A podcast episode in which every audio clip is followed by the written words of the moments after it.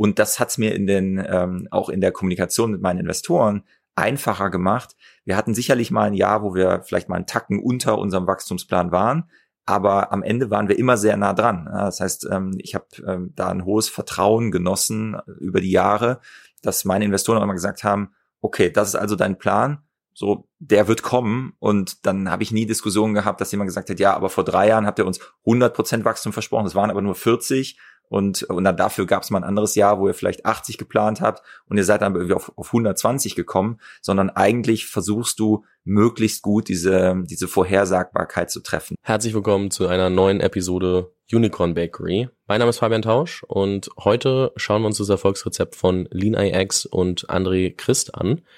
LeanIX kannst du dir so vorstellen wie das Google Maps für die ganzen Softwareanwendungen innerhalb von Konzernen, weil das fällt dir und mir vielleicht noch einfach irgendwie zwischen den 10, 15, 20 Tools zu navigieren, die wir haben, aber wenn ich dann irgendwie doch viele ähm, Teams habe, viele verschiedene Bereiche, irgendwie tausende Mitarbeiter, dann ist das ein ganz anderes Thema. Und LeanIX ist inzwischen ziemlich groß geworden. Ähm, ihr habt in Bonn gestartet vor vielen, vielen Jahren und äh, habt 2021 sind die letzten öffentlichen Zahlen irgendwie so um die 37 Millionen Euro Jahresumsatz gemacht. Das heißt, ihr steuert bei irgendwie angepeilten 50 Prozent Wachstum äh, pro Jahr so oft die 100 Millionen ähm, ARA zu und ähm, wir müssen heute mal drüber sprechen, wie funktioniert das eigentlich? Was gehört da alles dazu? Wie baut man so eine Organisation? Ähm, und gerade so diese Go-to-Market und, und Sales-Maschine, weil ähm, ich habe mit Christian Resch von Goldman kurz gesprochen, äh, der mir damals, als er hier im Podcast war, schon gesagt hat, hey, hast du mit André schon mal gesprochen? Ich war so, nee, noch nicht. Und jetzt habe ich gesagt, hey Christian, so worüber würdest du mit, mit äh, André sprechen? Und er war so, ja, sprech mal mit ihm über Efficient Growth und jeder kann sich online auf deutsche Startups und ich kann es auch gern verlinken, nochmal angucken, wie viel Geld habt ihr verbrannt etc. Aber ihr habt scheinbar einen ganz guten Weg gefunden aus wir wissen, also Burn Management, ich nenne das jetzt einfach so und darüber sprechen wir, weil ich finde, da sprechen wenige drüber und auch wenige in Deutschland können das gut behandeln, das Thema in meinen Augen. Und ähm, das nehme ich mir jetzt raus, das zu sagen und deswegen freue ich mich umso mehr, dass du hier bist. Hi André, willkommen bei Unicorn Bakery. Ja, vielen Dank Fabian für die, für die Einladung. Lass uns mal anfangen. Ähm, trotzdem noch so einen Schritt zurück. Ähm, ich meine, heute drüber nachzudenken, dass es irgendwie ganz, ganz, ganz viele verschiedene Softwarelösungen gibt und Konzerne da irgendwie sehr viele haben, ist naheliegend, aber da vor irgendwie zehn Jahren, zwölf Jahren drüber nachzudenken und zu sagen, okay, wir bauen jetzt was, was Firmen hilft, da durch zu navigieren, muss ja schon auch so ein bisschen daran liegen, dass man das Gefühl hatte von, okay, das wird doch nochmal ein ganz anderes Niveau an ähm, Software-Durchdringung haben, als wir es aktuell sehen. Wie kamt ihr damals dazu, diese Firma zu gründen? Weil, also gut, ich meine, ich war da ziemlich jung noch, das ist ein anderes Thema auch, aber das ist ja, ihr wart ja schon recht früh dran, ähm, dieses Thema dann auch mit ähm, voranzutreiben. Ja, genau. Also vielleicht bei uns ist die Story sehr stark so gestaltet, wir kommen aus der Praxis. Wir haben das Problem gesehen. Ähm, ich habe damals bei der DRL gearbeitet. Das war der erste Job nach, nach dem Studium und habe da in den vier Jahren immer wieder gesehen, dass große Organisationen sich einfach super schwer tun, einen Überblick zu behalten, welche Software wird da eingesetzt. Und ähm, wenn du ein neues Produkt irgendwo einsetzt, wenn du das, wenn du ein neues Land gehen willst, immer fasst du irgendwelche Softwaresysteme an in einem Unternehmen und immer fragst du dich eigentlich, wer ist da, wer ist dafür verantwortlich, wie sind die verbunden, auf welcher Technologie läuft das? Das heißt, du verlierst eigentlich konstant irgendwie Zeit, wenn du das nicht direkt weißt. Und ähm, dann äh, war ich ja relativ jung noch zu der Zeit und mir war gar nicht klar, dass das bei allen so ist. Und dann kommt man mehr und mehr so hin, dass man versteht, ui, das ist jetzt nicht nur in so einem Unternehmen so, das ist auch in anderen Unternehmen so. Und dann ist uns aufgefallen, äh, das scheint irgendwie ein größeres Problem zu sein. Und wir haben uns dann die Lösung angesehen. Was macht man eigentlich dann? Ja, also gibt es irgendwie eine Datenbank oder gibt es irgendwie ein System, wo dann die Software drinsteht? Und uns ist aufgefallen, dass das gar nicht so richtig gut geregelt ist. Das heißt also, man endet häufig darin, dass man manuell die Sachen aufnimmt, dann schickt man irgendwelche Berater durch die Gegend, die dann eine, eine, eine Aufnahme macht, machen und das ist natürlich für ein Unternehmen überhaupt nicht nachhaltig. Ja, das heißt, du äh, gehst durch die gesamten Länder, wenn, wenn du so eine Organisation hast, die in vielen, vielen Ländern aktiv ist, machst dann so eine Aufnahme und dann zwölf Monate später ist alles wieder veraltet. Und aus dieser Erkenntnis heraus und aus, wir haben uns dann den Markt angeguckt, welche Software gibt's denn da eigentlich für, haben wir gesagt, das ist eigentlich, äh, so geht's nicht, äh, das müssen wir echt ändern. Ich würde einmal ganz kurz recht tief ins Thema einsteigen und zwar man spricht ja oft irgendwie über Wachstumsziele und man muss dazu sagen, ihr habt die ersten dreieinhalb Jahre gebootstrapped und dann, dann Geld aufgenommen. Ihr habt inzwischen irgendwie 120 Millionen Dollar circa aufgenommen, zwei Akquisitionen gemacht und ähm, wenn ich mit Investoren spreche, dann sagen die immer, ja, so ab der ersten Mio RA soll man dann irgendwie sich verdreifachen im ersten, im ersten Jahr danach, im zweiten Jahr danach auch und dann verdoppelt man sich, verdoppelt man sich, verdoppelt man sich. Ähm, und wenn man die Rechnung durchgeht, dann landet man irgendwie bei 72 Millionen RA nach fünf Jahren, so, wenn man sich das anguckt. Ist jetzt ja nicht der realistischste Case, wenn du nicht unendlich Geld verbrennen kannst. Deswegen, ich würde das gerne mal in Perspektive setzen, wie du über Wachstum nachdenkst. Also was sind wirklich erstrebenswerte Wachstumsziele, die du ähm, und ihr euch in der Firma gesetzt habt und sagt, okay, wir haben irgendwann Geld aufgenommen, aber irgendwie dieses, wir versuchen jetzt 3x oder immer 2x zu wachsen, ist vielleicht doch ein bisschen viel. So wie denkst du über wirklich mhm. Sinnvolle Wachstumsziele für Softwarefirmen nach? Der heutige Werbepartner ist CodeSphere. Der Gründer Elias war vor längerer Zeit hier im Podcast und ich finde die Entwicklung, die das Team und die Firma macht, extrem stark. Wenn du gerade überlegst, oder dabei bist, ein SaaS-Startup aufzubauen, schau dir Codesphere mal an. Mit Codesphere kannst du ohne DevOps-Erfahrung in unter 5 Sekunden und mit nur wenigen Klicks jede Art von Anwendung live bringen und skalieren. Codesphere ist heute auf Product Hunt live gegangen. Schau gerne mal vorbei. Den Link findest du direkt in den Show Notes. Also was man, glaube ich, bei uns wissen muss, wir haben, wie du sagst, drei Jahre Bootstrapping gemacht ähm, und das auf super kleinem Niveau. Das heißt, wir haben im Prinzip die beiden Gründer, wir hatten dann Ende der drei Jahre den, äh, den ersten Mitarbeiter und ähm, ehrlich gesagt ist zu lang. Das heißt, wir haben viel zu lange in diesem Modus gearbeitet. Äh, das hat uns später auch wehgetan, weil wir die DNA der Firma nicht richtig hinbekommen haben. So, was uns natürlich geholfen hat, ist, dass du am Anfang super schnell entscheidest. Und um jetzt auf das Thema Wachstum dann zu kommen, also wir haben schon die ersten Jahre auf super kleinem Niveau kriegst du es natürlich hin, ähm, ich glaube, der im ersten Jahr haben wir, glaube ich, 18.000 Euro Umsatz gemacht. Ne? Dann springst du irgendwie von 18 auf 180 auf 400. So, so da hast du das irgendwie äh, relativ schnell. Äh, kannst du das sehen, dass du da, dass du da diese diese hohen Wachstumsziele hast. Was spannend wird, ist irgendwann, was passiert denn eigentlich dann äh, jenseits der eine Million, jenseits der 10 Millionen? Schaffst du es da eigentlich nah an den 100% Wachstum dran zu bleiben. Und ähm, insofern finde ich immer so, ab wo misst du dann diese, diese Triple, Triple, Double, Double? Ähm, ich finde am interessantesten, für die, die es nicht kennen, das Thema Mendoza-Line. Ähm, das ist sozusagen die, wie du das Wachstum erhältst. Das heißt also, um wie viel sinkt das Wachstum eigentlich im darauffolgenden Jahr im Verhältnis zum letzten Jahr.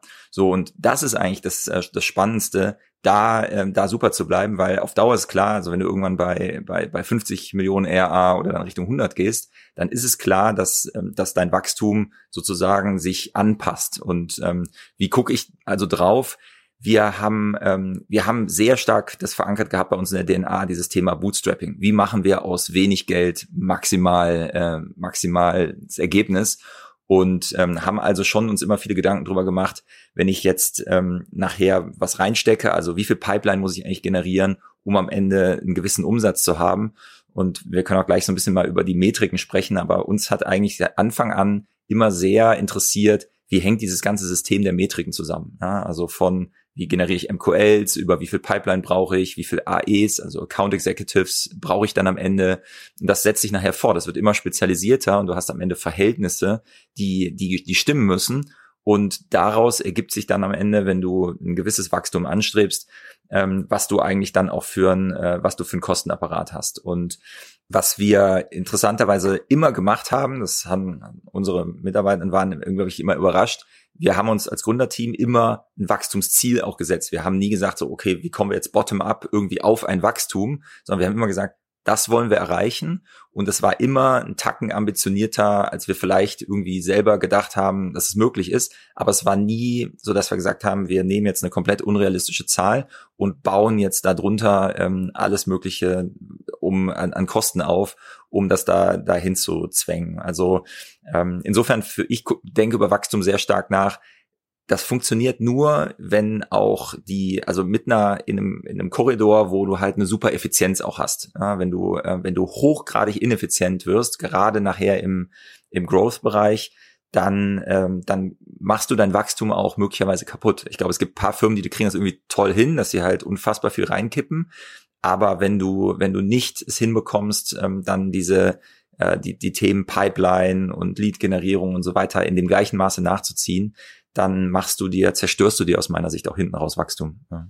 Du hast gerade die ähm, Mendoza-Line angesprochen, die kannte ich vorher tatsächlich auch noch nicht. Ähm, schafft ihr es, euren Umsatz, also euer Wachstum zu halten? Oder was ist denn dann irgendwann so eine Abweichung, wo man sagt, okay, das ist auch noch akzeptabel und wann macht man sich dann vielleicht auch Gedanken? Wann, also nur um das Prinzip dann auch mal ein bisschen auszuführen. Ja, genau. Also du, äh, die ähm, sozusagen, dass die Idee ist ein Stück weit, dass du, ähm, äh, wenn du es schaffst, irgendwie deutlich über 80 Prozent in deinem Wachstum, dann, äh, also dass, dass das Wachstum nicht unter 80 Prozent des Wachstums vom letzten Jahr dann runterfällt, dann äh, bist du da schon sehr gut aufgestellt. Also ideal ist natürlich, du hast irgendwie jedes Jahr äh, das gleiche, also 100 Prozent des Wachstums, was du im letzten Jahr hast. So, wenn man mal unsere Wachstumszahlen so grob durchgeht, ich glaube, wir sind irgendwie dann auch 200 Prozent gewachsen, 200, 200, 180, 170, 150, 130, 100, 100, 100, so und sind dann irgendwann, wir sind jetzt bei 50 Prozent Wachstum, allerdings auf einem äh, auf einem sehr hohen zweistelligen ERA äh, Millionenbetrag. So und was du ja eigentlich erreichen willst, ist, dass es dir nie passiert, dass du mal ein Jahr vielleicht dann 100 Prozent im ERA wächst und im nächsten und dann nimmst du irgendwie eine große Finanzierungsrunde auf und dann machst du irgendwas und im nächsten Jahr hast du dann auf einmal 30 Prozent also für Investoren ja auch ein Problem, weil du willst ja, wenn du nachher mal denkst, was macht nachher eine börsennotierte Firma aus? Da geht es ganz viel um Vorhersagbarkeit, Predictability. Das heißt, äh, da stecken sozusagen Anleger, geben dir das Geld, weil sie ein Gefühl dafür haben, was du damit machst. Und wenn man diesen Gedanken mal so ein bisschen nach vorne überträgt, dann gehst du raus, machst eine Series B oder eine Series C, legst einen Plan da irgendwie hin. Und was du ja nicht willst, ist, dass, dass du eine extrem hohe Varianz auf einmal hast. Ja, du, die gucken auf deine historischen Zahlen und sehen, boah, super, Lina X wächst irgendwie äh, 180 Prozent, 150 Prozent, 130. So, und jetzt passiert so ein Investment. Und was du ja nicht möchtest, ist, dass das dann mal ein Jahr runterkippt auf, und jetzt sind wir auf einmal nur auf 30 Prozent mit der Idee, ja, wir investieren jetzt groß in Prozesse. Weil was ich gesehen habe, ist, es ist brutal hart, am Ende ein Wachstum wieder zu beschleunigen. Das heißt also, ähm, die ganze, also mein ganzer Fokus liegt eigentlich schon immer darauf, wie sanft kriegt man es eigentlich hin, dass das, dass das Wachstum nur abgebremst wird. Ja, weil du, wenn du das schaffst, bleibst du halt möglichst lange auf einem Wachstumspfad. Und ähm, insofern sieht man bei uns, wenn man sich diese Mendoza-Line anguckt, dann ist die sehr ähm, sozusagen sehr, sehr gerade aussehen. Die ist nicht, da gibt's nicht hohe, große Wellen drin.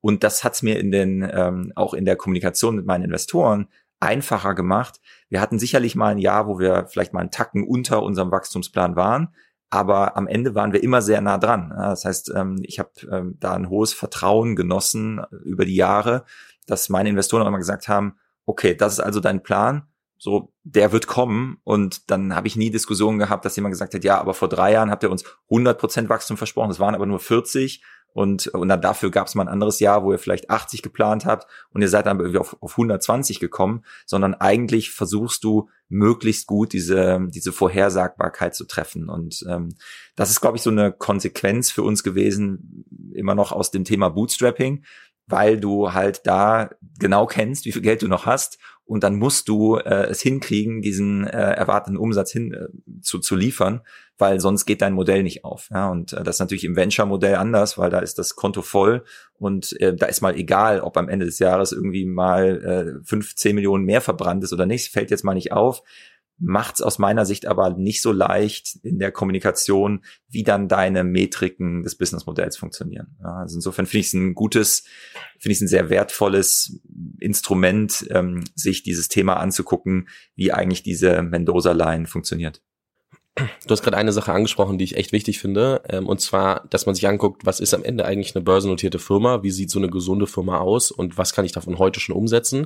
Und ich habe das Gefühl, dass viele der Gründer, die ich irgendwie kennengelernt habe und gerade auch 2020, 2021 eher gedacht haben, was gibt mir die nächste Finanzierungsrunde und nicht, wie baue ich eine wirtschaftlich nachhaltige Firma auf und sich dadurch einfach falsch rum mit dieser Thematik beschäftigt haben. Die haben dann gesagt, okay, ich brauche dieses Wachstum, aber nicht, ich brauche die Predictability dahinter, ich muss planen können und ich weiß, meine Prozesse bringen mich dahin, sondern ah, ich habe jetzt so viel Geld zur Verfügung, um dieses Wachstum zu erreichen, also nutze ich auch dieses Geld so ein bisschen wie dieses, ähm, egal wie viel Zeit du für einen Task einplanst, du wirst es halt, also es wird sich, äh, oder für eine Aufgabe, es wird sich so ausweiten.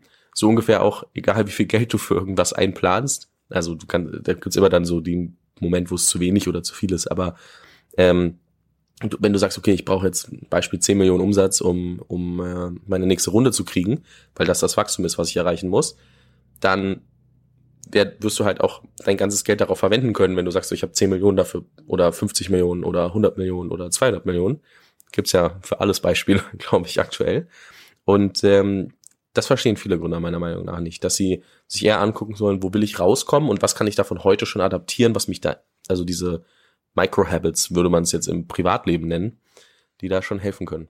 Ja, also ich glaube, es hängt wahrscheinlich damit zusammen, was deine fundamentale Motivation ist. Ähm, wenn ich mir das angucke, ich bin im Jahr zwölf, ähm, da sind, glaube ich, nicht mehr so viele Gründer auch meistens an Bord äh, oder es ist einfach schon eine sehr lange Zeit, ähm, wie man äh, dann so eine Firma aufbaut und führt.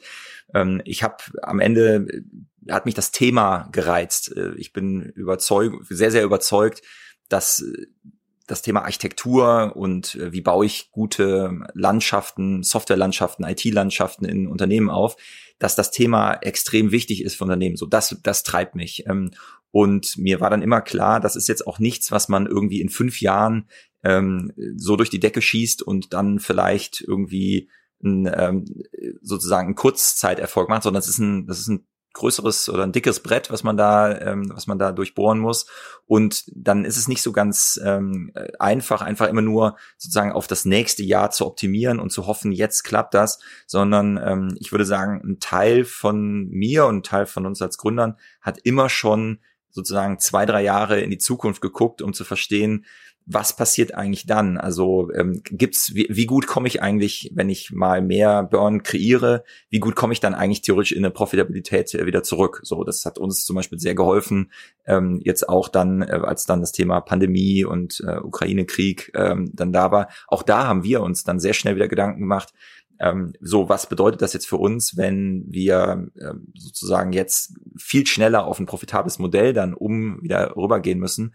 Und ich glaube, dass dieser Gedanke, sozusagen diese Langfristigkeit ähm, für einen Aufbau von Unternehmen vielleicht manchen Gründern vielleicht gar nicht so klar ist. Ja, so und das ist auch vielleicht gar nicht verwerflich, aber ähm, man muss sich, glaube ich, am Anfang die Frage stellen, auch, wie lange ist man eigentlich bereit, so ein Unternehmen zu führen und, und, und das auch zu machen.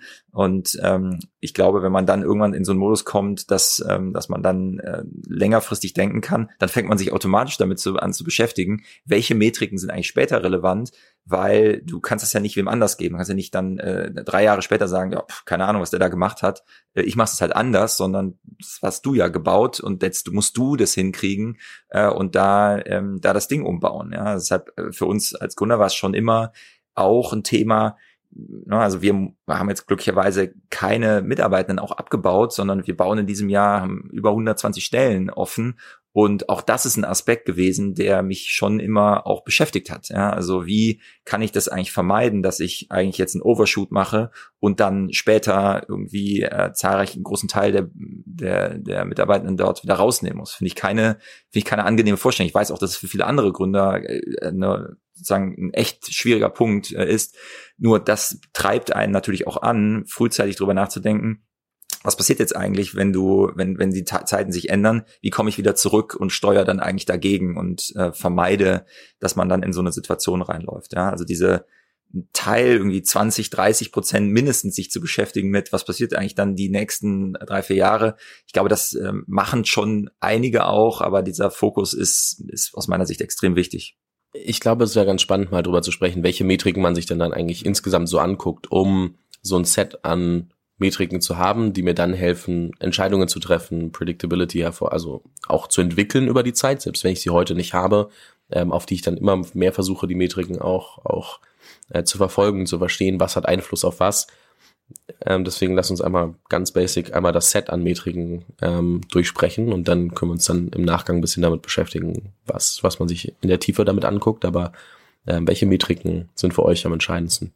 Ja, also wir haben natürlich auch klassisch angefangen ähm, in so in den ersten Phasen Series A, dass wir uns natürlich ähm, ARR angeguckt haben, ja, Annual Revenue, ähm, ähm, Annual Recurring Revenue. Dann ähm, haben wir uns ähm, relativ früh angeguckt äh, das Thema Net Dollar Retention, ähm, Gross Retention, das heißt also auf Logo-Ebene und äh, auf ähm, Net Dollar Retention, das heißt, wie viel Upsell äh, mache ich minus den Churn, ähm, sozusagen überkompensiert mein, mein Upsell dann am Ende den Churn. Das ist eine wichtige Metrik, muss natürlich deutlich äh, über, über 100 Prozent am Ende liegen und äh, bei der Gross Retention ähm, ist unser Korridor eigentlich immer so gewesen, wie schaffen wir es irgendwo so über, über 95 Prozent dann eigentlich zu bleiben, also einen sehr geringen Churn da wirklich an, an der Anzahl der Logos zu haben. So, das sind so die fundamentalen KPIs, die wir gehabt haben. Wir haben auf den Average Revenue per Customer geguckt, ist auch ganz simpel, ARA durch Anzahl der Kunden, um zu sehen, kreieren wir eigentlich mehr Wert mit unserem Produkt äh, über die Zeit, weil du brauchst neue Features, du äh, wirst besser im Messaging, du wirst strategischer. Das muss sich reflektieren im, in einem steigenden Average Revenue per Customer. Ähm, so, das sind so die initialen Zahlen. Und dann haben wir angefangen, ähm, ja, mehr Zahlen hinzuzufügen, ähm, die dir ein Aus, eine Aussage geben, die dir eine frühere Aussage geben. Weil das sind ja alles Dinge, die guckst du dir an, aber die sind entstanden, weil du Abschlüsse gemacht hast. So, und wenn jetzt möchtest du ja nach vorne rücken. Das heißt, du guckst dir an, ähm, Pipeline generated ähm, in, in einem Quartal und ähm, möchtest dann äh, sicherstellen, zum Beispiel, dass du, bevor du ins nächste Quartal gehst, dass du mindestens ähm, drei, bei uns ist es äh, dreimal die Pipeline hast von den Bookings, die du im nächsten Quartal erzeugen möchtest. So, das ist eine, das ist eine Kennzahl. Dann guckst du dir an, ähm, wie viel Quota hast du, also Quota heißt, wie viel ähm, hast du an deinen äh, sozusagen Booking Targets verteilt an deine Account Executives und wie viel davon, äh, ähm, also sozusagen bist du oversubscribed. Also um das jetzt zu übersetzen, sagen wir mal, du möchtest ähm, in einem Jahr 20 Millionen neuen neue Bookings machen, dann gehst du, machst du nicht 20 Millionen, verteilst du nicht dann zum Beispiel, sagen wir mal, an 20 Account Executives jeder eine Million, sondern was du eigentlich machst, du gehst auf äh, zum Beispiel dann 120 Prozent deiner, äh, deiner Quota und verteilst die. Das ist allein schon deshalb notwendig, um halt Schwankungen auszugleichen.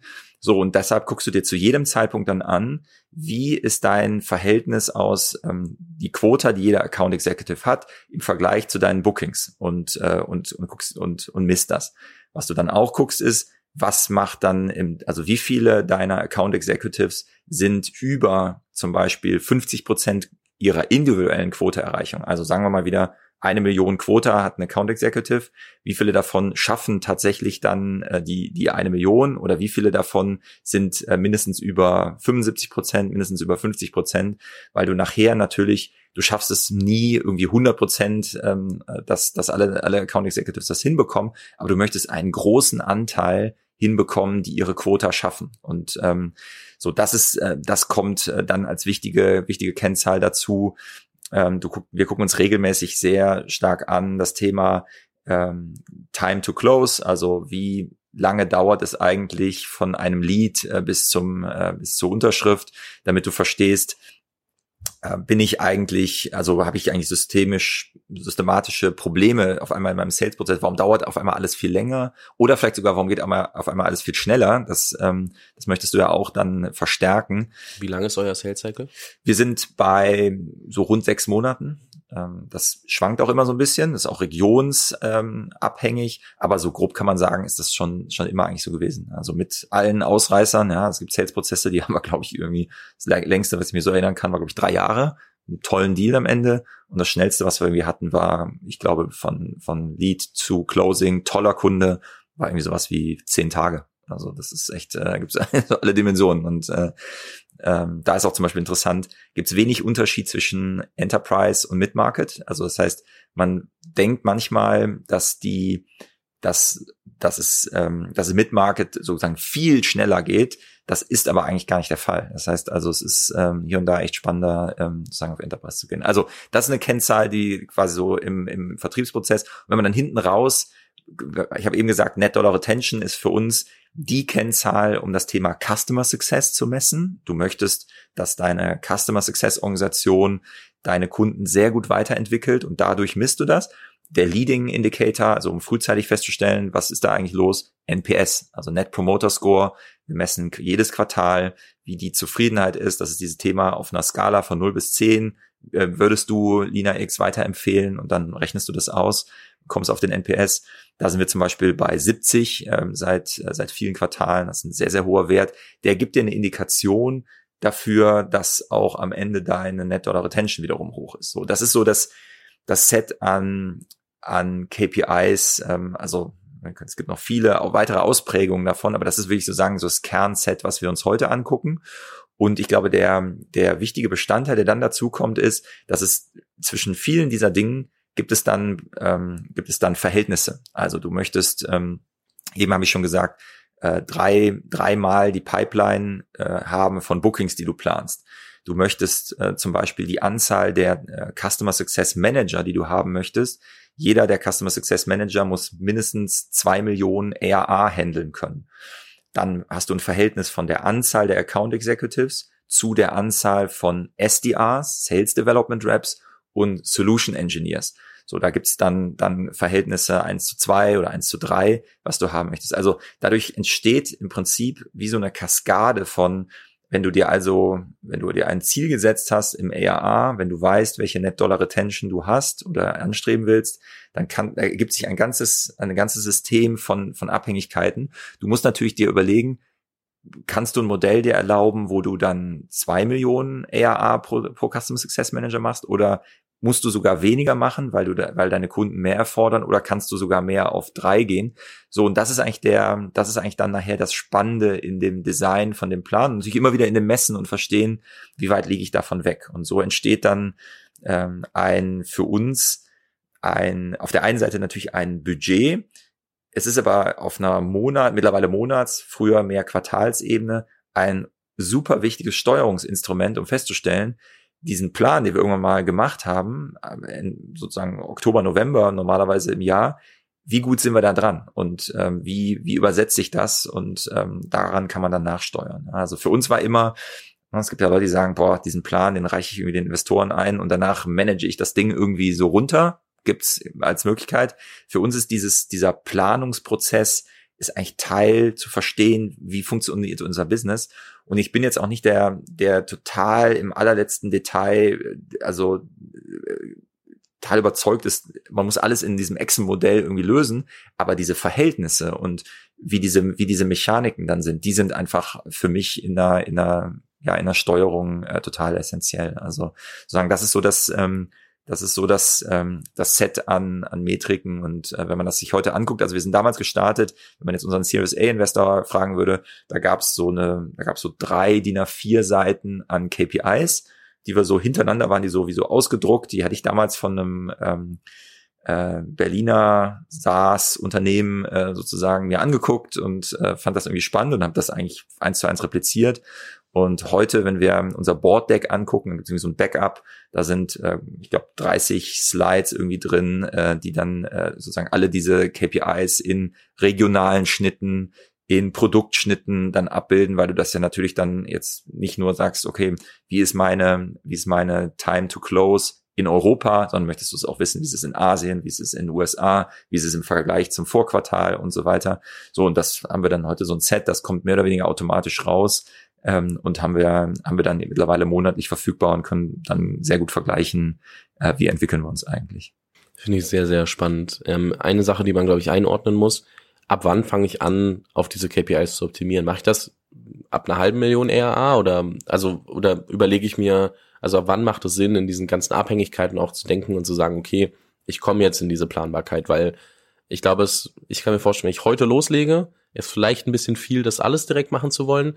Wenn ich aber halt irgendwie äh, in eurer Größe bin und das jetzt erst einführen würde, wäre es ein bisschen zu spät. Das heißt, was ist so dieser feine Grad, wie man das so kaskadenmäßig, um deinen deinen Begriff auch in der anders verwendet war, zu nutzen, dann nach und nach einzuführen? Ja, also ganz genau. Vielleicht auch, was vielleicht interessant ist, als wir gestartet sind, und ich habe viele der Finanzierungs- oder alle eigentlich die Finanzierungsrunden alle, ähm, die ersten alle selber gemacht. Wir hatten zu der Zeit keinen CFO.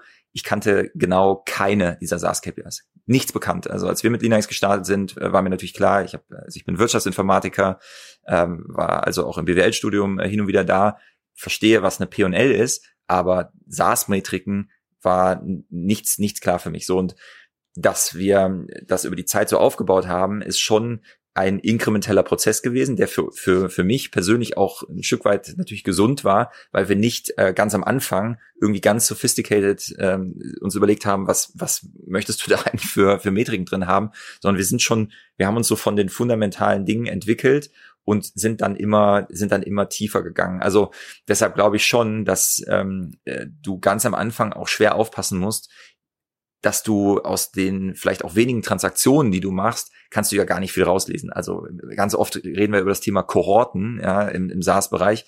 Naja, also wenn ich zehn, zehn Kunden im Jahr abschließe, dann, dann, dann welche Kohorte möchte ich mir da bitte angucken? Ja, das ist anders, wenn du jetzt in einem, in einem, in einem ja, Longtail-Business bist, wo du ganz viele Kunden abschließt so, deshalb glaube ich sehr stark daran, ich würde mich auf die fundamentalen Kennzahlen am Anfang konzentrieren und das ist am Ende ARA, Wachstum, das ist Net Dollar Retention, ähm, Gross Retention, so und von dort sich weiterzuentwickeln und zu überlegen, welche Leading Indikatoren äh, möchte ich, kann ich jetzt eigentlich dahin zunehmen und äh, das dann erweitern und ähm, ich habe lange, lange Zeit dieses Thema ähm, wie messe ich diese KPIs und wie generiere ich daraus auch mir ein Reporting-Deck.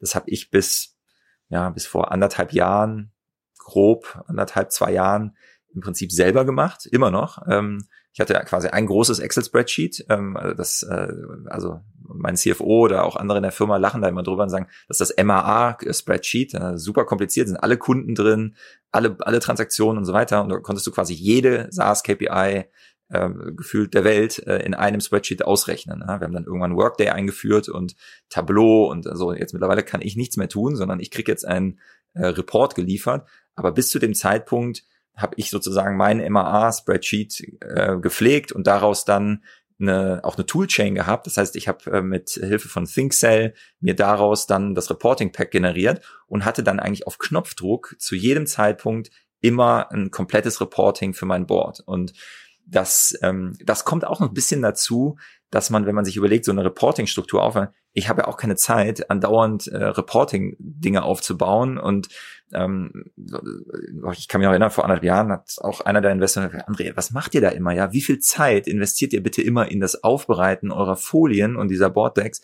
Ich sage mal, das ist nicht viel Zeit. Ja? Wir haben eine Struktur, das generiert sich äh, quasi aus einem Excel-Spreadsheet in ThinkCell rein, ThinkCell in PowerPoint und dann haben wir einen Satz und schicken das raus. Und natürlich gibt's heute ein Team, das das äh, automatisiert hat. Das kommt aus Workday, aus Salesforce und geht dann äh, geht dann in diese Struktur rein. Aber auch dort war für mich schon immer, also Effizienz in dieser Generierung ist auch ein entscheidender Faktor, weil du möchtest, also du möchtest das zu jedem Zeitpunkt eigentlich immer haben und möchtest auch diese Kontinuität dann dir erhalten haben. Also für mich ist zum Beispiel immer relevant, ich möchte immer die letzten, die letzten fünf Quartale, also ich möchte eigentlich immer sechs Quartale sehen, ähm, so damit ich auch Saisonalität habe. Das heißt, ich möchte auch eine eine Konsistenz in meinen KPIs haben. Und deshalb kannst du nicht sagen, auch heute mache ich mal die KPIs, im nächsten Quartal mache ich mal noch die anderen. So, und äh, immer wenn du keine historischen Zahlen hast, dann fängst du auch erst dir an zu überlegen, ist das jetzt ein guter Trend oder ein schlechter Trend? Was also dafür spricht, dass wenn du dir so ein Reporting-Framework dann mal geschaffen hast, dass du dann auch möchtest, dass du das dann trackst. Ja, und äh, das Ergebnis zum, zum Beispiel heute ist so, es gibt ein äh, CEO-Reporting, das wird äh, von ähm, von, von unserem Finance-Team gebaut.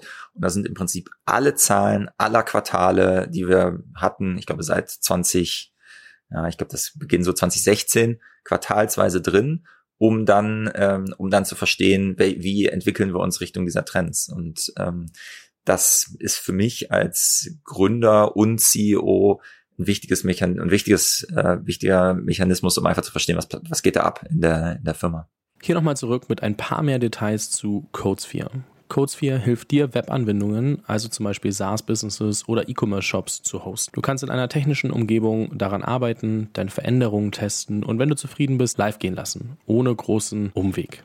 Somit hast du und auch dein Team mehr Zeit, euch auf die Entwicklung zu fokussieren. Wenn du das Ganze mal möglichst simpel ausprobieren möchtest, gibt es die Möglichkeit, ein beliebiges GitHub Repository also Projekt zu nehmen und in Sekunden auf Codesphere zu ziehen. Der Link dazu findest du in den Show Notes. Wir tauchen jetzt mal ganz kurz nochmal zurück zum Thema Quota, weil ich glaube, ähm, du, einmal ganz kurz, was du gesagt hast, ist, ihr habt äh, Wachstumsziele, die sind äh, auf jeden Fall ambitioniert. Daraus ergibt sich, was ihr an Neubookings machen wollt. Dann suchst du dir raus, okay, wir nehmen da 20 Prozent drauf, weil wir halt abfangen müssen, wenn, wenn irgendwas nicht so 100 Prozent funktioniert. Und ähm, da wird sich bestimmt jetzt der eine oder andere Gründer die Frage gestellt haben, warum nicht nicht 30 Prozent drauf, 40 Prozent drauf und sag, okay, dann weiß ich ja, wenn ich die, dann kann ich ja meine Zahlen doch nochmal schlagen. Dann könnte ich doch noch einen Tick mehr rausholen.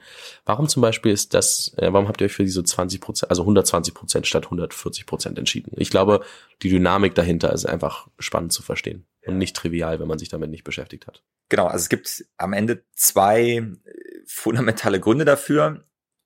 Der eine ist, glaube ich, vielleicht noch naheliegender. Der eine ist, dass du bei, dass du natürlich dir überlegen musst, ähm, wenn du wenn du eine Anzahl Bookings erreichen möchtest, brauchst du genug Pipeline ähm, aus dem Marketing. Es beginnt mit äh, einer Anzahl an MQLs, die sich konvertieren in kurze Definition Marketing Qualified Leads. Also okay, dass die Leute, dass die übers Marketing herausgefunden hast, dass die wirklich auch passen können und nicht einfach nur, ach, den Account nehmen wir, schreiben wir jetzt auf die Liste, das ist kein MQL. Genau, richtig. Und daraus entwickelt sich dann die, ähm, daraus leitet sich dann über Conversion Rates am Ende dann ab, wie viel Pipeline generierst du. Und ähm, jetzt ähm, äh, ist natürlich klar, wenn du jetzt nicht genug Pipeline hast und dann aber hinten raus äh, deine, deine Quota verteilst, das kann nicht passen. So. Das ist schon mal so ein, äh, ein Grund, warum man das nicht machen würde.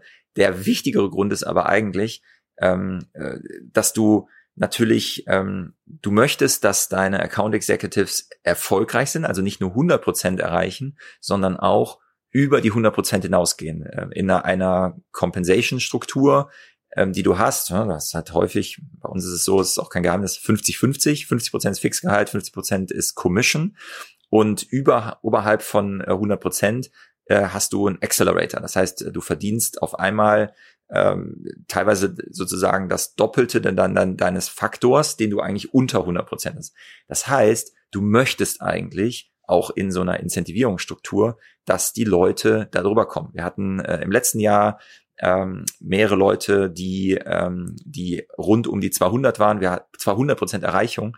Das heißt, alles, was über die 100 Prozent dann verdient wurde, ist, wird bewertet mit einem Faktor 2x. Also da gehen dann, ähm, da gehen dann Leute mit richtig Geld auch nach Hause, die sehr erfolgreich sind, was, was du auch in so einem Modell am Ende ja fördern möchtest. Ähm, so, und wenn du jetzt aber hingehst und sagst, okay, wir machen das jetzt, wir überdrehen den Plan, wir, machen, wir schieben das von 120 Prozent ähm, Quota Allocation auf 140, auf 150, naja, was passiert denn dann?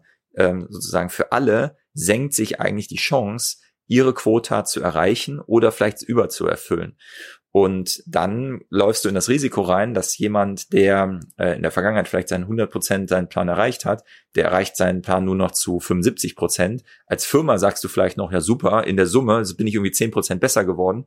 Was dann aber passiert, dass dann dir die guten Sales-Leute sagen, ja, also ich will aber hier in meinen Accelerator reinlaufen und ähm, damit ähm, sind die weg. Und dann stehst du in den Folgejahren dann wieder mit einem größeren Problem da. Also auch da gilt, ähm, ja, wenn, wenn man sagt, ich möchte jetzt irgendwie im nächsten Jahr hier das Ergebnis möglichst maximieren, dann ist das ein super Short-Term äh, Optimierung, die du dann machen kannst. Aber wenn du jetzt halt mit zwei, drei Jahren Perspektive denkst, dann möchtest du, dass deine erfolgreichen AEs, die heute da sind, ähm, ich sag mal, genug Blut lecken, um dann zu sagen, oh, das ist aber spannend hier, hier bleibe ich halt über viele Jahre da, weil ähm, hier kann ich, ähm, hier kann ich mich super entwickeln. So, also das ist eigentlich der, ähm, der entscheidende Grund, äh, warum man, äh, warum aus meiner Sicht das äh, total kontraproduktiv ist, so eine kurzfristige Optimierung da zu machen. Und ähm, und insofern äh, muss man das ausbalancieren. Das Schwierige ist allerdings ja immer, dass du konstant dir überlegen musst jetzt, ähm, dass das sich dann weiterhin, also es hat sehr viele Variablen drin, die sich immer wieder verändern. Deine Bookings werden größer, deine Anzahl der AEs werden größer. Das heißt, du musst eigentlich immer einen Plan bauen, der dann dir auch zeigt, wie lange ist die Ramp-up-Zeit eines neuen Account Executives, äh, wie lange ist deine, ist deine Zeit zu, äh, für Dealabschluss. Bei uns ganz simpel, wir denken so in grob ähm, drei bis sechs Monaten Ramp-up-Zeit und äh, dann dauert es eigentlich auch sechs Monate, äh, bis wir ja von von einem Lead nachher bis zum äh, bis zum Kunden kommen. Ähm, das heißt, du musst eigentlich immer schon zwölf Monate vorher planen, welche Kapazität du dann hast. Also und das heißt also, du kannst jetzt auch nicht sagen, oh nächstes Jahr wachse ich so, jetzt auf einmal brauche ich so viele AEs, weil da liegen zwölf Monate dazwischen sechs Monate am Ende Ausbildung und, und Ankommen und sechs Monate nochmal, bis die dann überhaupt closen. Und ähm, insofern muss man auch da schon immer im Plan vorausdenken und dann eben sich überlegen, wie komme ich auf die 120 Prozent. Auf jeden Fall nicht trivial, wenn man da nicht irgendwie hands-on gerade weiß, was man da, da zu tun hat. Ähm, für jemanden wie mich, der dann irgendwie doch zwar mit vielen Leuten spricht, aber halt alleine plus Freelancer ist, ist das ein ganz anderes Thema und ähm, auch einfach schwer manchmal nachzuvollziehen. Deswegen aber auch für jeden, der gerade anfängt und sagt, okay, ich baue das erste Mal eine Firma und komme das erste Mal hoffentlich in diese Verantwortung, genau diese Planungen zu machen, auch nicht, nicht ganz so einfach. Was sind so deine, deine äh, vielleicht Fauxpas, die man da nicht machen darf, wo man sagt, okay, ähm, da muss man ein bisschen aufpassen, dass man sich da nicht verrennt, dass man irgendwie so diesen, also was, was, was ist da das, was man am leichtesten falsch machen kann oder was du auch bei anderen mitbekommst, was am häufigsten vielleicht auch, auch schief geht? Wir haben sehr, sehr viele Themen auch an der Stelle, die äh, sagt, das, ne, also ist das, ist das jetzt richtig? Ähm, ähm, also auch, äh, deshalb würde ich gar nicht sagen, diese ganzen Punkte sind bei uns immer, immer sauber gelaufen. Was, was, vielleicht um das mal so erstmal in anderen Richtungen umzudrehen, wobei das dir hilft, ist frühzeitig zu erkennen, was läuft jetzt hier nicht, ja, und und dann identifizierst du damit dann die Punkte, wo du gegensteuern kannst. Und ähm, also ich glaube schon, dass dieser Aspekt, äh, den du eben genannt hast, dass das halt ein großes Problem dann ist. Also ähm, zu sagen, so jetzt habe ich hier Geld und dann wirst du auch ja gedrückt von Investoren. Ähm, ich glaube, vor zwei, drei Jahren in der Phase ist das bei allen stark passiert, so Geld super günstig, so wie kannst du jetzt das Wachstum beschleunigen? So und ähm, dieser, ähm, diese Idee dann zu sagen, ähm, ich kann einfach da Geld reinkippen. Ähm, es wird zwar immer gesagt, deine Unit Economics sind äh, nicht in dem Maße, aber was heißt das denn eigentlich dann wirklich genau? Also wo, welche müssten denn dann eigentlich richtig sein, damit du dann, damit du dann das Geld oben reinkippen kannst? Und das ist, glaube ich, die, ähm, das ist, glaube ich, was ich schon ähm, hier und da gesehen habe, ähm, wo man sich dann die Frage stellt, ähm, warum, wa warum baue ich dort eine Riesenorganisation auf? Also eine Kennzahl, die ich eben, die wir so ein bisschen übersprungen haben, war noch ähm, ERA per Head, also ERA per Person im Unternehmen. Wenn du jetzt dann äh, bei uns das mal teilen würdest, ne, dann hast du den Gesamt-ERA durch die mittlerweile 520 äh, Mitarbeitenden und möchtest dann eigentlich verstehen, äh, wo stehst du da? Und da sieht man dann schon auch Schwankungen, logischerweise.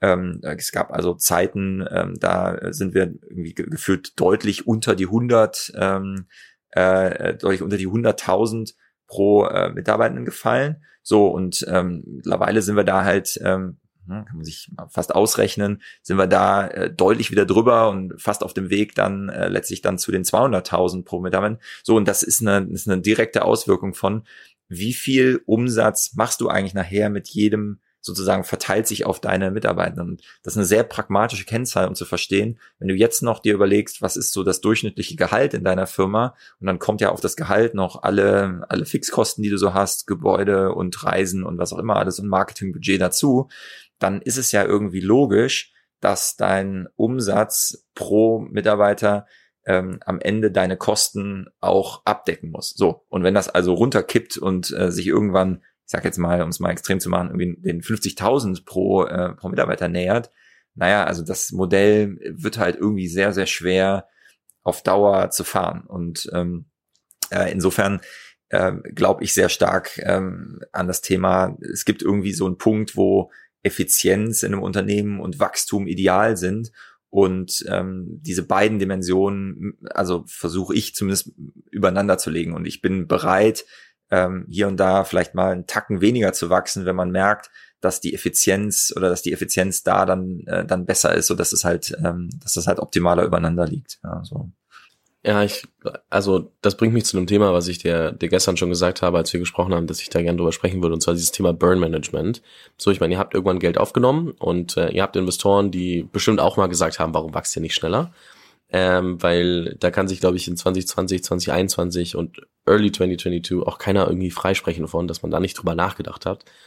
Und deswegen so ein bisschen, und ich glaube, viele der Themen, die wir gerade besprochen haben, passen genau, also führen genau dazu hin, was wir jetzt gerade gleich besprechen. Also wirklich so dieses, wie denke ich über Burn eigentlich nach? Wie viel Geld verbrenne ich, um voranzukommen? Und wie viel verbrenne ich nicht, auch wenn ich es auf dem Konto habe? Also so da diesen Sweet Spot zu finden, ähm, weil irgendwie spricht da keiner drüber. Irgendwie das ist mir aber auch erst selber aufgefallen, als ich dann so über Efficient Growth ein bisschen mehr nachgedacht habe, wie wachse ich effizient etc., dass nie jemand so richtig über, wie denke ich als Gründer über Burn Management nach, äh, spricht und ich auch noch nie nachgefragt habe. Also bist du mein erstes Opfer. Ähm, wie denkst du über Burn Management nach? Also wie aktiv ist es in deinem Kopf? Okay, wir verbrennen jetzt x Millionen im Jahr, ähm, kann man kann man alles nachlesen bis 2021 inzwischen und ähm, dann wie, wie denkst du darüber nach und was muss passieren, dass du sagst, okay, das ist trotzdem sinnvoll ausgegebenes Geld und nicht, ja, wir haben es zum Fenster rausgeschmissen und die Ergebnisse passen nicht. Naja, also ich glaube, wie du, wie du am Ende drüber nachdenkst, ist, ähm, dass du, ähm, dass du dir ähm, letztlich so eine, eine Effizienzkennzahl ja anguckst und ähm, dir überlegst, ähm, für äh, na, am Ende jede Million, äh, die du, die du verbrennst, äh, wie viel äh, wie viel kannst du deinen ERA dadurch steigern? So und äh, du möchtest, dass dass diese dass diese Kennzahl ähm, ja möglichst äh, möglichst nachher in einem in einem guten Korridor ist. Das heißt also, wenn du überproportional Geld reinstecken musst, um dann äh, irgendwie eine Million ERA dann zu erreichen, dann sagen wir, machst irgendwie steckst vier rein und, und erreichst aber nur eine eine Million Wachstum, dann ähm, so das ist dann ähm, sozusagen dann wird schon schwierig. Also ich ich sag mal grob ähm, sagen unsere Burn-Zahlen, wenn man sich im letzten Jahr dann ansieht, ne, wir haben im letzten Jahr ich glaube so in der Größenordnung 24 Millionen ERA sowas dazugenommen, so und haben dann aber so grob äh, irgendwie 10 nur verbrannt, ähm, so daran siehst du dann einfach, also wir, der Faktor ist eigentlich zwei, also du kriegst halt zweimal mehr ERA raus, als du dann verbrennst unten. Schlimm wird's aus meiner Sicht, wenn du dann äh, sagst, äh, ich verbrenne halt irgendwie äh, 100 Millionen und krieg am Ende aber nur, äh, weiß ich nicht, 20 Millionen äh, mehr ERA raus. So und ähm, ich glaube, bis zu einem bestimmten Grad ist das auch immer alles okay. Die Frage, die man sich stellen muss, ist, wie kommt, wie, wie will, also wie schafft man es eigentlich bei einer höheren Skalierung dann, dann wieder da rauszukommen, dass du das Modell wieder umdrehst. Und ähm, also, äh, da, also, also dieses Verhältnis äh, vor Augen zu haben, ähm, ist aus meiner Sicht relevant. Und dadurch ergibt sich ja am Ende dann die Frage auch, also wenn ich dann im nächsten Jahr ähm, eine gewisse Anzahl an Bookings dazu nehmen möchte, wie viel äh, kann ich mir es eigentlich dann erlauben, äh, dann zu verbrennen, äh, so dass ich da eigentlich immer noch bei einer bei einer guten äh, bei einem guten Efficiency Wert dann eigentlich bin. So das so und davon rechnen wir zurück und überlegen, was bedeutet das am Ende dann wiederum für Wachstum und wir beginnen dann meistens mit den Funktionen auch, dass wir überlegen, welche der äh, welche der Rollen stehen in einem direkten Verhältnis. Also ich brauche Customer Success Manager. Ich brauche mindestens ähm, Customer Success Manager für zwei Millionen ERA und da geht auch nichts dran vorbei, weil wenn ich meinen Kunden gewonnen habe, dann möchte ich den sehr gut bedienen können und da kann ich jetzt nicht dran sparen. Das ist also meine kritischste, das ist die erste Rolle, an der ich sozusagen überlege, wie viele, wie viele braucht man davon und da muss man auch vorplanen, die müssen auch ausgebildet sein und so weiter. So und dann gehst du auf deine Account Executives und überlegst dir, wenn ich so viel Bookings machen möchte, so viele brauche ich also im nächsten Jahr. Und so gehst du dann schrittweise durch und überlegst dir sozusagen in deinem Burn fürs nächste Jahr, wie viel kann ich meine Organisation weiter aufbauen, um meine Kennzahlen zu erreichen? Und sozusagen, wie viel bleibt dir dann übrig, um dann auch in die Funktionen zu investieren, wie zum Beispiel ähm, G&A, also ähm, ne, ganz, der ganze, das, das ganze Thema Finance, HR, Legal, IT, die quasi ja als indirekte Funktion äh, Support bereitstellen und, und eben ganz wichtig auch in, ähm, in, in Produktentwicklung.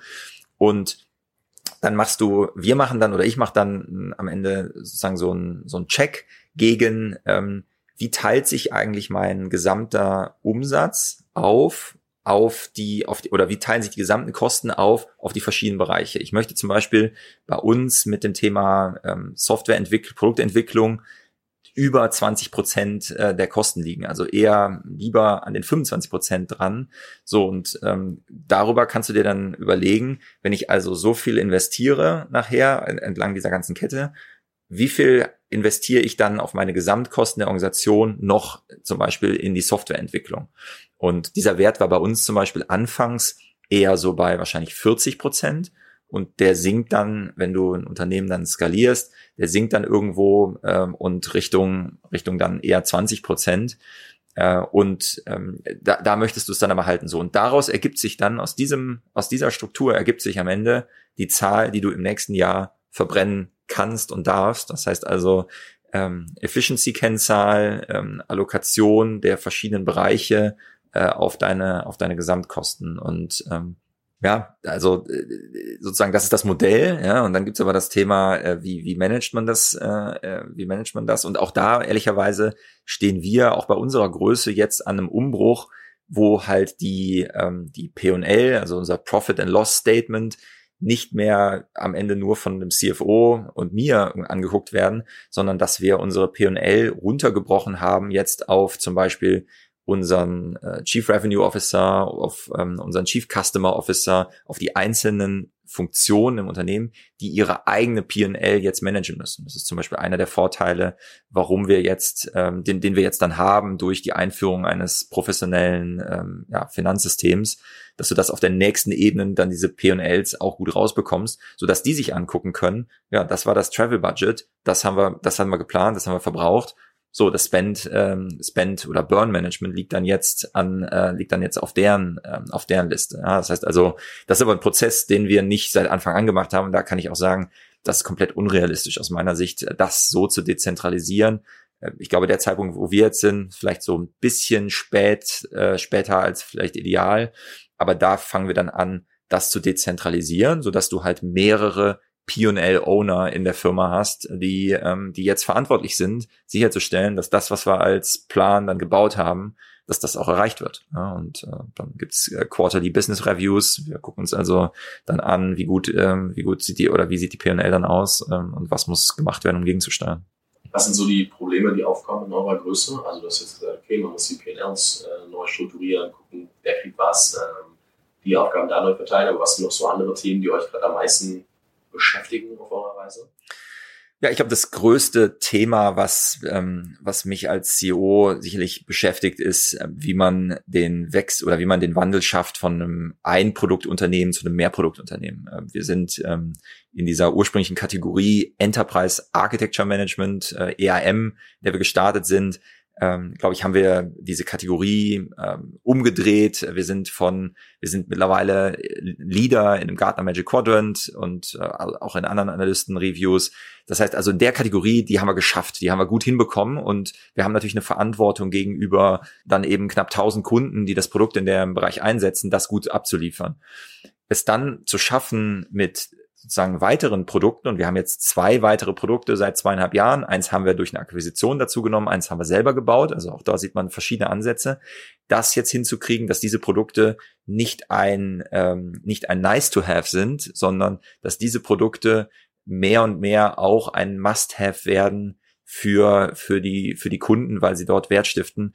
Das ist eigentlich die, das ist wahrscheinlich eine der riesen ähm, eine der riesen Herausforderungen. Ich glaube für alle Unternehmen, die, ähm, die irgendwie gut unterwegs sind und dann sozusagen etwas Neues hinzufügen, um, äh, um das halt zu etablieren. Das hat halt Herausforderungen auf allen Ebenen. Wie macht ihr das? Also fangt ihr an, also ich meine, habt ihr wirklich, habt ihr separate Product Teams, habt ihr wahrscheinlich sogar schon in eurer Lösung für die einzelnen Themen, die dann äh, in der, in der, in der großen Lösung, wo ihr viel ja schon irgendwie äh, organisieren müsst. Aber wie, was, was gerade wenn man Multi-Product denkt, ähm, was baut man, ich sag mal, das ist wie Internationalisierung in meinem Kopf. So, was baue ich als zentrale Funktion und wo versuche ich dann nochmal ähm, wirklich dementsprechend äh, nicht location-spezifisch, sondern ähm, produktspezifisch irgendwie die Funktionen nachzuziehen. Äh, wie denkt ihr darüber nach? Also so, was sind so da die, die größten Organisationsherausforderungen auch? Ja, also wir haben uns auch, als wir damit gestartet sind, ähm, haben wir uns auch gefragt immer, führt man da jetzt eine Business Unit ein? Ja, also macht man irgendwie äh, sozusagen das, das Business Unit bei uns irgendwie SaaS Management und dann gibt's dort äh, gibt's halt Marketing, Sales, Customer Success, Produktentwicklung und so weiter drin. Oder äh, sozusagen äh, ist das ähm, welche welche Bereiche sind eigentlich quasi bleiben intakt und also ist genau die richtige richtige Fragestellung. Und bei uns ist es so, wir haben keine Business Units dort. Ähm, Stand heute. Wir haben ähm, sozusagen getrennte Produktteams. Ähm, wir, äh, es ist auch so von der Struktur, das sind technisch und von der ähm, von der Kundenseite auch sind separate Produkte, die integriert sind. Die laufen alle bei uns auf der gleichen Infrastruktur. Die haben auch geteilte Komponenten, das heißt also Nutzerauthentifizierung ähm, und ähm, ne, Backup und alles sowas. Da gibt es also einen ganzen Satz an gemeinsamen, wir nennen das Shared Services, die die, die Produkte sich teilen. Aber insgesamt gibt es eine relativ hohe Autonomie, sogar auch in der Technologie, ähm, die diese Produkte haben, also getrennte Produktteams. Dann Richtung Kunde haben wir immer gesagt, es kann nicht sein, dass jetzt ein, ein Kunde einen anderen Customer Success Manager hat, wenn er mit dem einen oder mit dem anderen Produkt redet. Du möchtest das, du möchtest ein Interface zum Kunden haben und genauso auch im Sales. Ähm, der Account Executive ist äh, einer, der die Beziehung zum Kunden hält und das auch äh, versteht. Ähm, und das ist, ähm, also ich glaube, wenn du nachher bei Microsoft gibt es wahrscheinlich einen, der dir die Office-Produkte verkauft und gibt es irgendwie einen, der dir auch die eher, also irgendwie dann sozusagen CRM noch irgendwie macht und und und weiß, weiß nicht Azure weil du das vielleicht nicht handeln kannst. Wir sind so klein, ähm, nachher auf so, so ein Scale gesehen, dass das, ähm, dass das durch eine Person abgedeckt wird, der dann auch die Kundenbeziehung hält. Dahinter ist es aber in beiden Bereichen so, dass wir ähm, Solution Engineers haben, die Spezialisierung, äh, die spezialisiert sind in den Produkten ähm, und ähm, auf, wir nennen das Customer Success Engineers, ist ähnlich. Dort gibt es auch spezialisierte Customer Success Engineers pro Produkt, die dann, ähm, die dann quasi in den speziellen Anwendungsfällen und äh, Techniken dann helfen können. So, also insofern ist das ähm, je näher du an die Produktseite kommst, desto klarer getrennt ist es eigentlich. Je näher du zum Kunden oder zum zum potenziellen Kunden kommst, desto äh, mehr ist das eigentlich dann ähm, eine, eine Logik. Jetzt muss man fairerweise dazu sagen, auch dort, wir sind dort auch weiterhin drauf und dran zu überlegen, wie, ne, was ist da der richtige Weg, wie kriegen wir das möglichst gut hin. Ähm, das Beste daran ist für uns immer, wir kriegen ein tolles Feedback von unseren, von unseren Kunden, dass dass die Strategie, wo wir hingehen, als sozusagen gesamtheitlicheres Angebot, dass es das Richtige ist, das motiviert uns, dort weiterzumachen. Und ähm, jetzt ist halt für uns die, äh, die Frage, wie stellen wir uns am besten auf, dass dieser Mehrwert, äh, den wir dort eigentlich rüberbringen können, dass der auch transportiert werden kann und bei den Kunden dann ankommt. Ja, sehr, sehr spannende Fragestellung. Werde ich dich irgendwann zu nochmal noch mal verhaften. Dann äh, müssen wir da mal drüber sprechen, wie ihr es gelöst habt und was dann für euch funktioniert hat, was nicht, weil das ist natürlich ein Thema, da kommst du erst recht spät hin. Wobei, also es gibt natürlich auch andere, die sehr. Wie, wie denkst du über Fokus nach? Weil das ist jetzt, ja. glaube ich, eine Frage, so, ihr habt ja, was hast du gesagt, vor zwei, drei Jahren, glaube ich, ja. die, die Übernahmen gemacht. So, bis dahin habt ihr ein einziges Produkt gehabt und das erstmal richtig gemacht.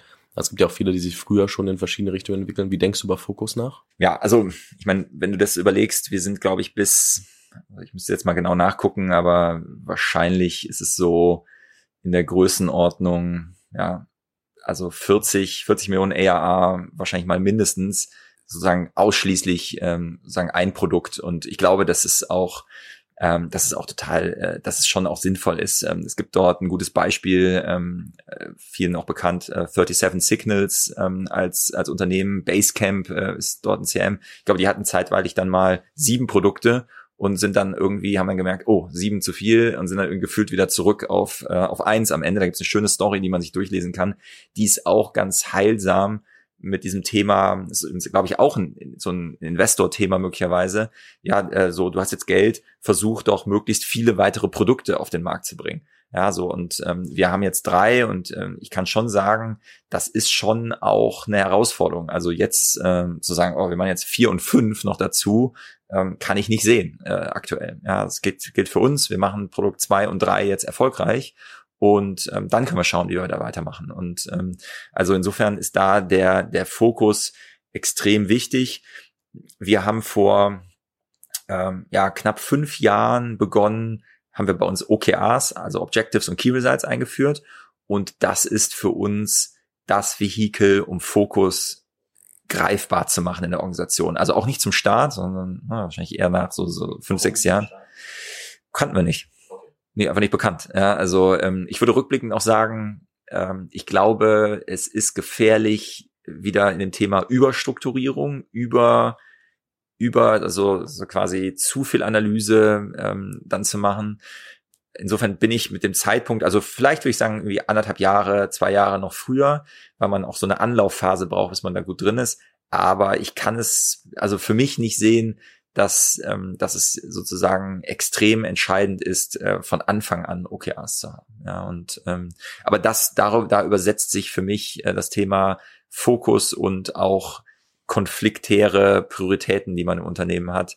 Ähm, und es ist, es ist jedes Quartal, es ist für uns äh, immer wieder eine, ein, ein wichtiger Prozess und wir kriegen es auch nicht immer gut hin, ähm, aber dass wir diesen Prozess sehr konsequent jedes Quartal einfach machen und mittlerweile das auch einbeziehen, die, die Leute aus unserem, aus unserer Firma sagen, ähm, äh, bis hin zu Company, also unser firmenweite Key Results vorschlagen, wir als äh, Leadership-Team dann priorisieren. Das ist ein extrem wichtiger Prozess, um am Ende Fokus hinzubekommen und auch zu kommunizieren, warum jetzt etwas Fokus ist oder nicht. Ja, das ist also für mich das, das Werkzeug, um das hier zu machen. Es ist ein bisschen spannend, ne? Also mein Podcast ist ja irgendwie schon auch versuchen, so viel Infos wie möglich rauszukriegen, dass Leute früher verstehen und es einordnen können. Und gleichzeitig ist es aber auch gefährlich, wenn man versucht, alles davon sofort umzusetzen. Das ist auch echt so, da weiß man dann manchmal nicht, wie, wie hilfreich und wie schädlich sind solche Medien. Ja, also ich glaube, es ist, also manchmal glaubt man, dass so, ähm, dass wenn man, äh, also CEOs oder Gründer gucken ja auch nicht den ganzen Tag auf dem Dashboard. Ja, also ähm, ich versuche viele Kundentermine zu haben. Ähm, ich versuche in in in in, äh, in Unterhaltung mit äh, mit potenziellen Kunden äh, häufig dabei zu sein. Und äh, deshalb muss man sich ja auch auch auch das bestimmt ja am Ende, wie viel Analyse und wie viel wie viel spielt da eigentlich eine Rolle und ich glaube, als Gründer die Fähigkeit zu schulen, auch Intui die Intuition besser zu machen. Ja, also ich, ich würde mal sagen, ein großer Teil oder der wichtigste Teil meiner Entscheidungen ist im Wesentlichen schon auch durch Intuition beeinflusst. Und ja, Daten validieren das und spielen eine Rolle. Aber es ist jetzt nicht so, dass ich ähm, irgendwie äh, quasi aus Dashboards und Analysen und OKRs und so weiter ableite, wie muss diese Firma gestaltet. Das hört sich, hörte sich vielleicht eben so an, okay, wir haben jetzt da 30 Seiten, aber das ist ähm, zu einem bestimmten Stand der Firma ist das irgendwie wichtiges Material, was irgendwie da ist.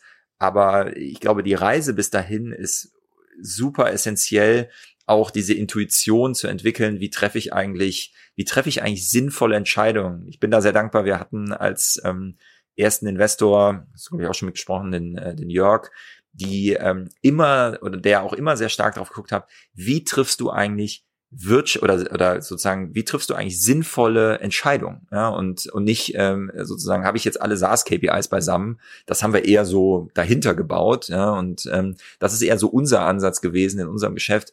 Was ist jetzt eine, was ist eigentlich eine, eine also triff einfach eine, eine, eine sinnvolle, gute Entscheidung und das zu schulen, ist, glaube ich, total wichtig, dass das nachher nicht irgendwie 50 Prozent deines, ähm, deines, deines Gründeralltags ausmacht, weil sonst ähm, verstrickst du dich in, in, in, in Analysen. Und deshalb ähm, ist das für mich so, ähm, ich bin, bin viel bei Kunden, höre da viel zu. Nicht viele, nicht alles davon lässt sich auch wiederum quantifizieren. Und das ist auch ein Teil, den ich meinem Produktmanagement-Team mitgebe. Ja, wir können nicht bei 1000 Kunden analytisch uns überlegen, welche Produktfeatures wir bauen, sondern wir müssen auch an vielen Stellen eine eigene Intuition und Überzeugung da reinbringen, weil ich kann einfach nicht tausend Kunden zuhören. Bis ich das gemacht habe, ja, dann äh, ist, äh, ist irgendwie mehr als ein Jahr vergangen. Wir müssen also entwickeln, welche diesen Kunden, dieser Kunden geben uns wieder gute Impulse, wie bauen wir daraus Sachen. Also ähm, insofern glaube ich, äh, sagen so ein gewisses Produktmanagement-Mindset für einen CEO ist äh, total interessant. Darüber können wir, glaube ich, auch noch mal eine ganze Stunde sprechen, aber dann wird's äh, wird's irgendwann tough. Aber wie, wie tief hängst du im Produkt noch drin? Weil ich glaube, man hört ja immer oft so, ja, du musst irgendwie raus aus dem Operativen, mehr ins Strategische, an der Firma arbeiten, nicht in der Firma.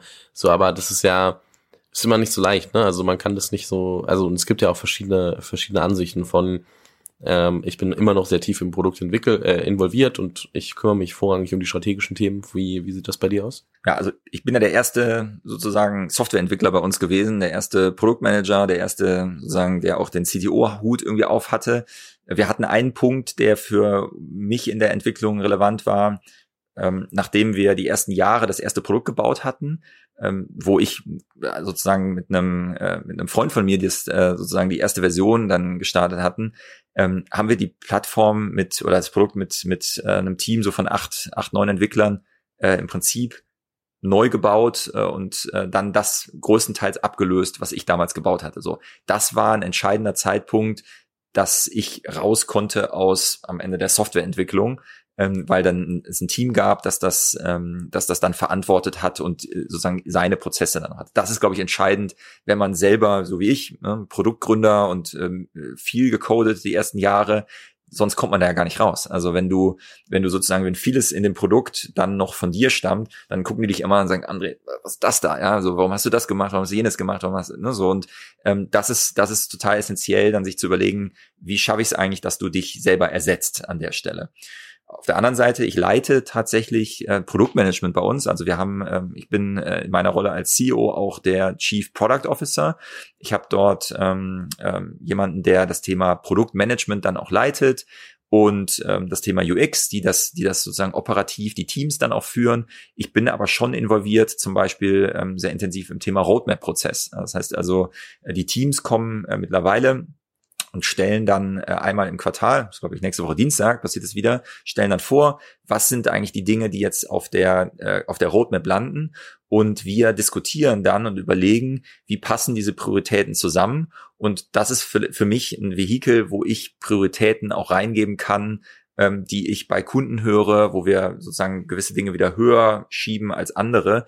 Ähm, insofern verstehe ich ähm, schon ziemlich genau die, äh, die Elemente, die jetzt auf der Roadmap sind ähm, und diese Kandidaten, die wir dort haben. Ähm, ich äh, in der letzten Woche ich ähm, in, in den USA verbracht, habe dort mit ähm, mit 14 Kunden sprechen können und aus jedem dieser Kundengespräche konzentriere ich mich schon darauf zu verstehen, was müssen wir oder was können wir tun ähm, für euch, um äh, das Produkt besser zu machen. Das heißt nicht, dass wir sozusagen einem Kunden zuhören und dann sagen, der sagt uns was und das bauen wir jetzt als Feature in das in, in, in unser Produkt ein. Das bedeutet aber, ich versuche immer zu verstehen, was für Probleme haben die dort eigentlich, was wollen die lösen und das landet dann äh, am Ende auf dem einen oder anderen Weg ähm, übersetzt über unsere Produktteams dann schon in ähm, äh, quasi in, in der Roadmap oder äh, über, wir überlegen uns, was äh, was wir dann damit machen. Das heißt also in diesem Prozess, ähm, ich glaube, das ist ein Stück weit, wo ich herkomme. Ich bin sehr produktzentrischer Gründer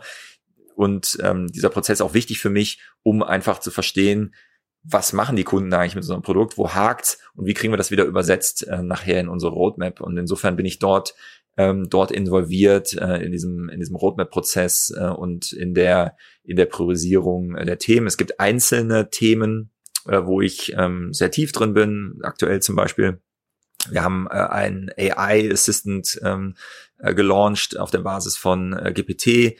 Ähm, so, da bin ich auch in Teilen mal bis auf bis auf Coding Level äh, sozusagen involviert, äh, um einfach zu verstehen, was gibt's dort für Möglichkeiten. Ja? Also es hat eine Spannbreite. Es geht nicht in allen Themen, ähm, aber ähm, grundsätzlich glaube ich, muss man sich Gedanken machen darüber, wie man sich sozusagen abkömmlich macht, in, wenn man wenn man selbst ein Produktgründer dann ist, um dann die Verantwortung eigentlich auch am Ende bei den, bei den Teams zu haben. Aber ich glaube trotzdem, dass es ein Mehrwert ist, wenn, wenn ein CEO, wenn ein Gründer am Ende gut versteht, welche Prioritäten wir dort haben, was die Kunden genau in den Use Cases machen.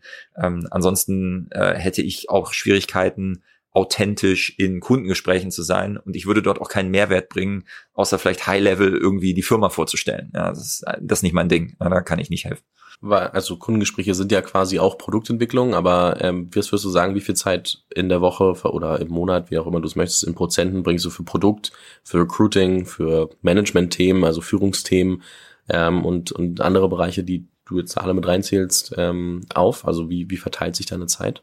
Es ist immer phasenweise. Ich habe vor einem Jahr ähm, interimsmäßig ähm, als CTO die gesamte Produkt- und Entwicklungsleitung ähm, gehabt, also unser Team von über 150 Leuten. Äh, da hat äh, mein, hat sozusagen der Produktteil wahrscheinlich mehr als 50 Prozent dann ausgemacht. Also da habe ich dann mal Zeit lang sehr tief drin gesteckt.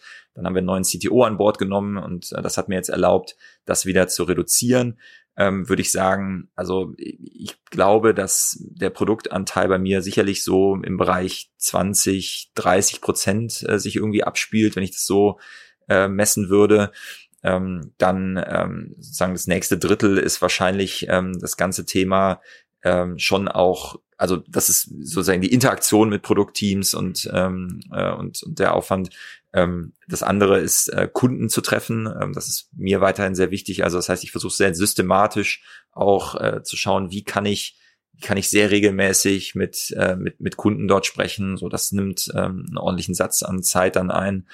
Genau, und dann gibt's halt ähm, zahlreiche Management-Themen, die, ähm, die passieren. Ähm, und ähm, so, das vielleicht irgendwie so dann dann ein anderes, wie 20 Prozent oder sowas, so, so grob, ähm, so grob verteilt sich das, ja. Und ähm, ähm, so, ich, glaube, es ist, also bei mir ist schon so, ich würde, also ich gucke gar nicht darauf, ist das immer so gleich, sondern ich habe schon in Phasen des Unternehmens habe ich Schwerpunkte. Wo bringe ich mit meiner Zeit, die auch wie alle anderen super limitiert ist, wo bringe ich jetzt den größten Mehrwert?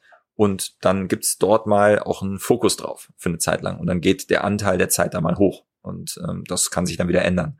Ähm, also ich reagiere schon auch drauf, wo, ähm, wo kann ich jetzt eigentlich überhaupt helfen? Ja, ich glaube, eine letzte Frage stelle ich dir noch. Und zwar, ich meine, am Ende Riesenfirma gebaut, da geht es auf jeden Fall noch weiter und ähm, da wird noch einiges passieren. Aber was würdest du sagen? Ich meine, es gibt, es, das Thema Gründertum ist ja sehr beliebt geworden in den letzten Jahren und äh, gerade in 2020, 2021 war das ja so ein, so ein richtiges Hype-Thema. Und deswegen muss man manchmal auch so ein bisschen fragen, so was, was gehört eigentlich wirklich dazu, so eine Firma aufzubauen? Und ich würde das gerne mal so aus der Perspektive beleuchten, wo hast du das Gefühl, worauf musstest du in den letzten zwölf Jahren am meisten verzichten, um das überhaupt hinzubekommen? Also um die Möglichkeit zu haben, so eine Firma aufzubauen. Was, was ist dabei vielleicht auch so ein bisschen auf der Strecke geblieben, was ähm, dadurch einfach, was nicht möglich war, weil du sonst zeitlich das oder auch, auch äh, mental das mit der Firma nicht hingekriegt hättest? Ja, also ich finde es erstmal natürlich, was du beschreibst, natürlich ein super Trend. Ja, ich bin, ähm, ich freue mich immer, wenn ich ähm, mit äh, Gründern sprechen kann. Ja, äh, wir haben gestern die äh, Hinterland of Things ähm, war in Bielefeld und äh, ich finde das natürlich auf der einen Seite mega zu sehen, äh, also wenn Gründer dort starten. Ähm, insofern bin ich da, ähm, also gucke ich gar nicht, gucke ich nie zurück und sag, oh, mir, ich habe jetzt irgendwie was verpasst, oder ich habe was, mir fehlt irgendwas und äh, was nicht hingekriegt ähm, was schon so ist, dass natürlich, äh, wenn ich die ersten Jahre mir dann so angucke, die Zeit, der Zeitaufwand ist schon, ähm, ist schon immens. Ja, so und ähm, die ähm, äh, da neben ähm, sozusagen Freundschaften, Familie und so weiter, das, das irgendwie alles äh, zu pflegen, ähm, das ist nicht einfach. Und ähm, das, das alles parallel hinzubekommen, ähm, glaube ich, äh, ist ein, ein, eine riesen Herausforderung, äh, weil man äh, sozusagen sich als, ähm, als Unternehmer ist man sozusagen gedanklich schon oft äh, beim Unternehmen und da fragt man, ne, es ist halt immer so, wie kann ich dort am oder im Unternehmen arbeiten und deshalb ist das äh, ist das nicht so, dass man sagt, ich kann das irgendwie komplett abschalten. Bei mir ist es so, ich habe glaube ich einen Modus gefunden über die vielen Jahre, dass ich schneller den Kontext jetzt wechseln kann. Das ist total wichtig, dass ich, wenn ich abends ins Bett gehe und